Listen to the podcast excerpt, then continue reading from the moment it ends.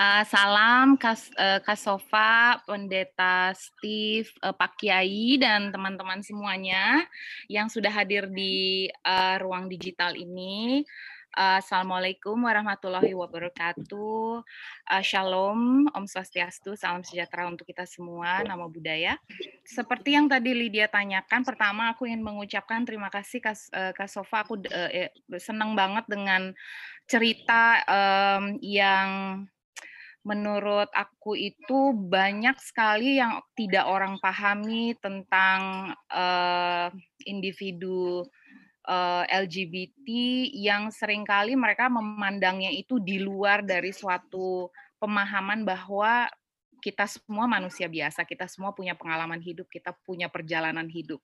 Uh, itu yang sering kali menurut saya dilupakan oleh orang-orang dan um, dari cerita Kasova itu aku ingin cerita lagi dari perspektif agama Hindu ini uh, saya saya sajikan coba sepadat mungkin ya.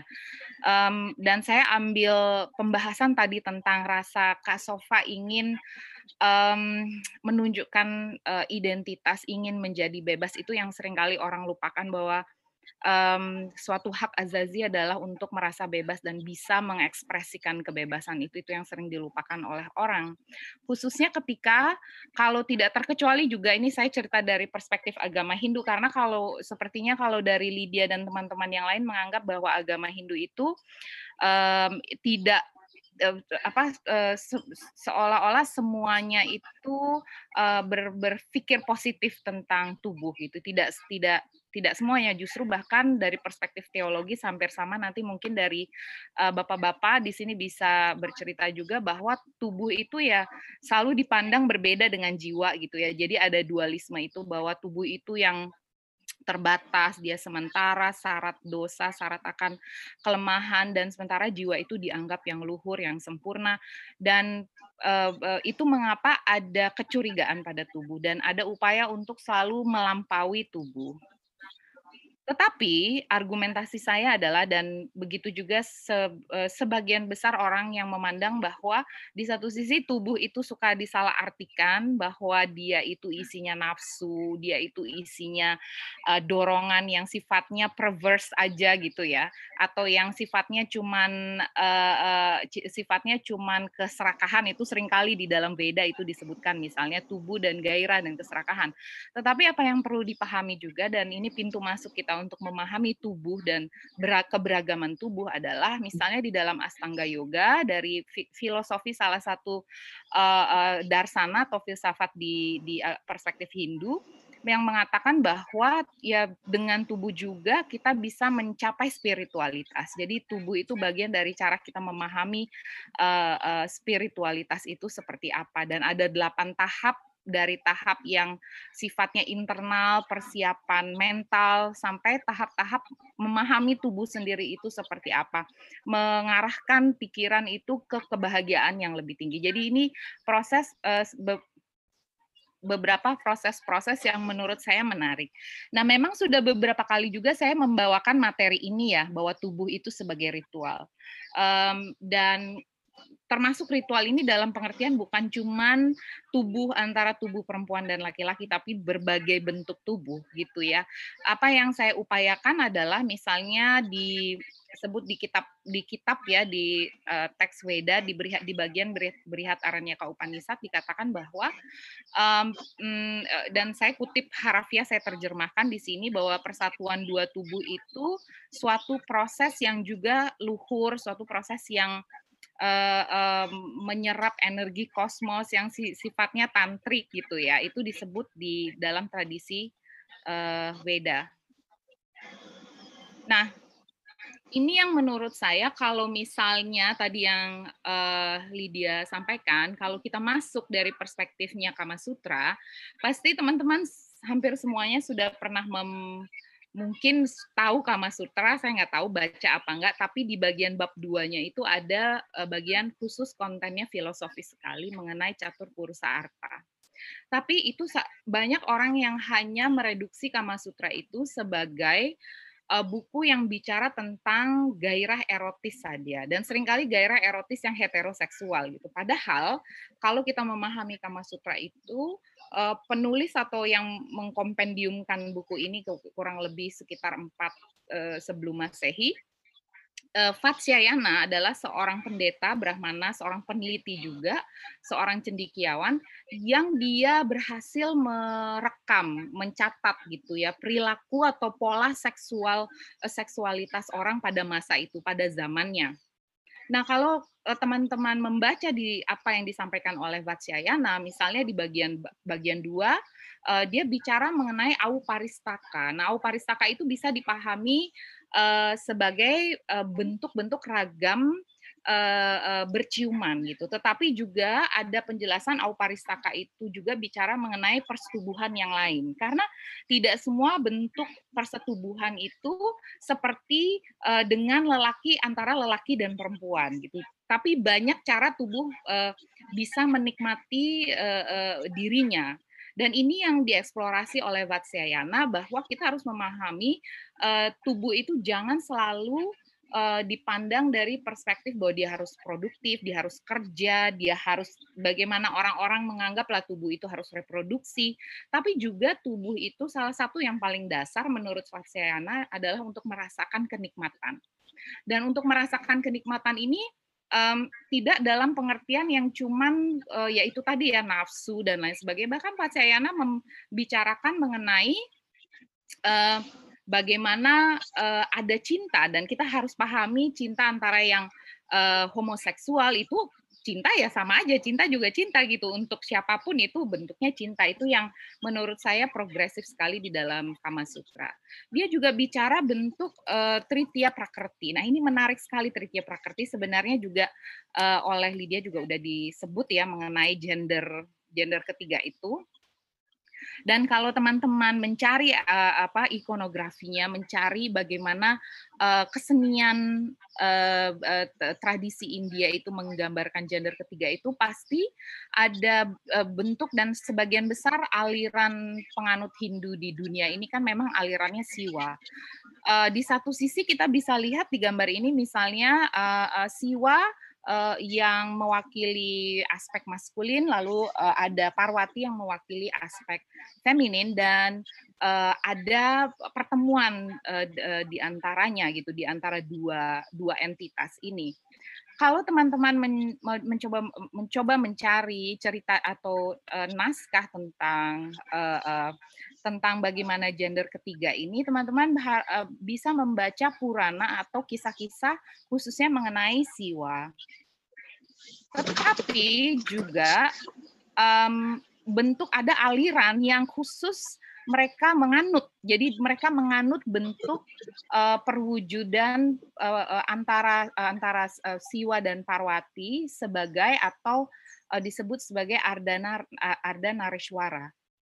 Jadi penyatuan antar Siwa dan Parwati bahkan bagi mereka yang menganut ya sebagai suatu aliran spiritual dianggap sebagai bentuk e, kesempurnaan daripada realitas atau sebagai wujud sejatinya Tuhan. Jadi kita bisa membayangkan bahwa uh, uh, misalnya ada filosofi yang juga terinspirasi dari Ardana Reshwara yakni dari filosofi uh, darsananya filsafat Samkhya. Jika teman-teman membaca dualisme Samkhya misalnya antara Purusa dan Prakrti, per, perjumpaan antara Purusa dan Prakrti itu pun dikatakan sebagai elemen primordial, elemen yang paling dasar yang membentuk kehidupan ini. Um, jadi memang um, mereka punya pandangan metafisika, kosmologis di India ya yang me me menyembah bahkan menyembah Ardhanareshwarya ini. Uh, jika kalau bagaimana dengan tadi kan teman-teman uh, Lydia nanya gimana kalau di Bali?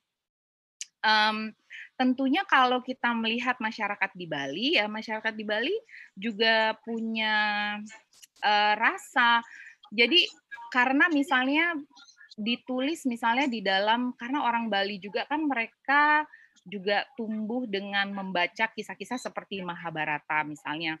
yang punya tokoh-tokoh yang gendernya itu cair gitu, seperti Sri Kandi misalnya. Jadi cerita-cerita itu sudah membentuk pikiran atau folklore itu sudah membentuk pikiran bahwa ya gender itu nggak cuma laki-laki dan perempuan gitu, tetapi banyak ekspresi bahkan orientasi uh, yang berbeda-beda yang beragam. Tapi bukan berarti saya mau bilang bukan berarti bahwa konservatisme itu nggak ada gitu. Konservatisme itu ada dan ini terbukti misalnya dengan uh, banyaknya upaya untuk uh, uh, melarang ya, melarang uh, uh, hubungan uh, uh, gay, lesbian, hubungan LGBT. Salah satunya adalah yang saya cukup uh, saya cukup kecewa itu tahun 2018 uh, PHDI mengeluarkan semacam uh, fatwa atau semacam keputusan bahwa uh, ada pelarangan terhadap atau LGBT itu dianggap uh, uh, suatu ke, uh, hubungan seksual yang terlarang.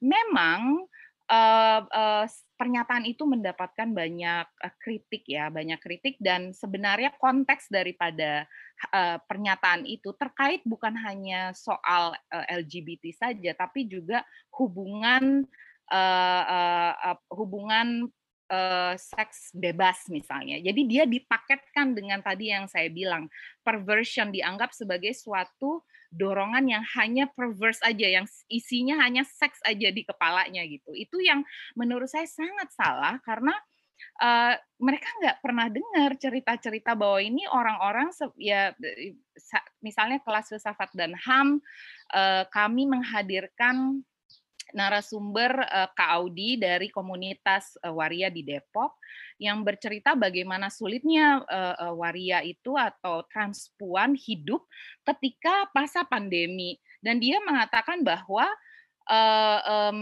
dia misalnya mengatakan bahwa beratnya hidup di Depok Mbak Yayas karena apa?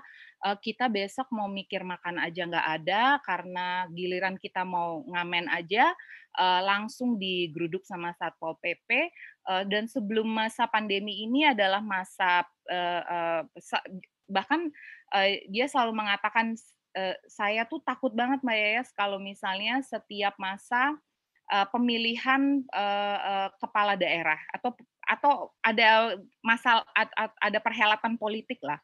Karena mereka pasti kalau di Depok itu dipakai sebagai kambing hitam. Jadi pasti uh, uh, dia selalu pulang tuh pergi ke tempat lain nggak di kosnya karena dia beberapa kali Kaudi itu uh, uh, sering mengalami persekusi. Ya itu fakta kehidupan yang sangat uh, tidak sesuai dan sehaluan dengan eh, apalagi kita kalau belajar tentang Pancasila, tentang kemanusiaan yang sangat tidak mencerminkan cara kita hidup. Jadi itu juga menurut saya menjadi renungan bagaimana eh, eh, dangkalnya pemahaman bernegara kita dan bagaimana dangkalnya pemahaman kita tentang hak warga negara. dan memang saya sambung dikit lagi ya. Nanti kalau udah kepanjangan potong aja ya Lydia. Uh, lalu ini yang tadi saya sampaikan bahwa di dalam uh, teks kalau kalau teman-teman studinya linguistik dan ingin belajar teks misalnya, kalau masuk ke Manawa Dharma Sastra memang banyak tuh isinya soal pelarangan dan khususnya dikatakan bahwa hubungan homoseksual itu sebagai hubungan yang terlarang, hubungan yang dibenci oleh dewa. Tapi konteksnya juga kita bayangkan bahwa bukan hanya soal kita harus tempatkan Manawa Dharma Sastra, Weda, mereka adalah teks yang kalau kita analisis saya adalah yang diperuntukkan untuk seorang pemuka agama gitu ya. Pemuka agama kan dalam pengertian di masa lalu, di masa 2000 tahun yang lalu, 2500 tahun yang lalu, memang mereka terlarang untuk melakukan hubungan seksual apa pun gitu. Jadi uh, cerdik-cerdik juga kita mem mem memahami teks-teks seperti salah satu contohnya Manawa Dharma Sastra ini. Uh, itu di satu sisi. Tapi di sisi yang lain ada teks-teks yang juga bagian daripada pedoman hidup, etis pedoman hidup uh, yang sejahtera seperti Kama Sutra yang uh, menghargai kebebasan uh, ekspresi seksual orang, yang menganggap misalnya karena Vatsyayana juga adalah penganut uh, uh, jadi teks ini Kama Sutra ini kalau di dalam uh, studi teologi gitu ya teologi Hindu dia ditempatkan di masa ketika uh, uh, uh, mulai banyak pemikiran-pemikiran progresif dan mulai realis realistis melihat masyarakat. Karena juga berdekatan dengan uh, datangnya Buddhism, uh, berkembangnya Buddhism di mana ada kritik yang sangat keras pada uh, uh, Hindu dari, dari pengertian yang sangat konservatif. Jadi Vatsyayana tidak terkecuali juga dia melihat realitasnya bahwa ya misalnya dia mengatakan um, dia pergi ke desa-desa di India di berbagai tempat mencatat bagaimana cara mereka hidup ya dia juga lihat bagaimana seorang homoseksual yang hidup dalam kehidupan rumah tangga, kehidupan domestik. Di satu sisi ada komunitas yang menerimanya gitu, tetapi memang ada yang tidak lazim karena bukan yang mayoritas di suatu desa misalnya. Jadi kita uh, uh, uh, Watsyayana juga menyampaikan bahwa fakta-fakta ini ada bahwa ada beberapa masyarakat yang memang hidup dengan keberagaman cara hidup nggak semuanya uh, heteroseksual dan uh, dan bahkan ada uh, rumah tangga yang uh, uh, yang mereka adalah homoseksual. Jadi untuk in, un, menurut saya itu sangat penting sekali bahwa di saat kita memahami teks-teks ini memahami bagaimana kalau saya selalu bilang misalnya kalau saya menghadapi mahasiswa uh, agama ya di sekolah tinggi agama Hindu, saya selalu mengatakan bahwa uh, kembali lagi pada pemahaman tentang tubuh bahwa tubuh itu tubuh yang harus kita bisa pahami uh, dari perspektif yang uh, uh, empati gitu ya karena segimanapun saya sama Kasofa berbeda, saya sama Lydia juga berbeda. Kita sama-sama punya tubuh dan tubuh ini dorongannya di luar daripada kita memahami tubuh itu secara selalu yang buruk, tubuh itu ter, selalu dianggap sebagai sumber dosa. Tetapi tubuh itulah yang kita miliki bahwa kita punya tubuh dan tubuh kita ini uh, punya hal-hal mendasar ya ingin dicintai, ingin mencintai, uh, ingin kebebasan, itu hal-hal yang sering kali dilupakan gitu di dalam memahami agama. Gitu. Sementara agama harusnya soal penghayatan hidup sehari-hari. Gimana caranya kalau kita bicara agama itu sesuatu yang jauh sekali sama pengalaman hidup individu-individunya. Uh, itu juga bagian hermeneutiknya, bagian penafsiran menggunakan akal budi, menggunakan hati nurani, kontekstual dengan masyarakat uh, uh, perubahan yang ada di masyarakat.